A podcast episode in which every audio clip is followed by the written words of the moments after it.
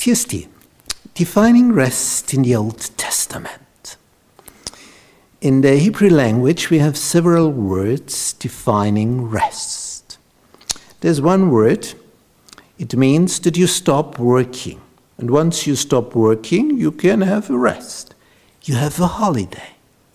This is the first word we can find. Imagine a holiday, week after week. Oh, what a present, isn't it?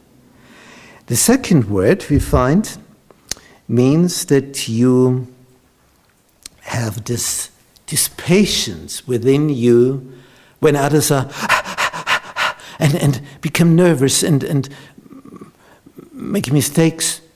There's another person is still patient and in in a balanced condition, thinking first, then acting. Wow, you could be envious about such a person. And then we have another word, it just means being quiet. Being quiet, not talking all the time, but being quiet in a quiet area. Imagine in Europe, the wonderful mountain range of the Alps, and there a lake amid the mountains, and you sit on the shore watching the water deep and clear, and you see some trout swimming in there. Oh, what a picture!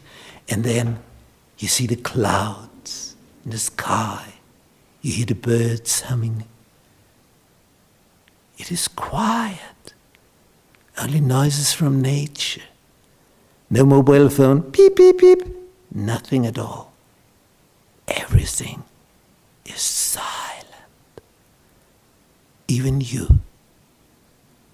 And there, in this silence, you may see God and hear Him speaking to you about the wonders in nature about His plans for you, you find rest.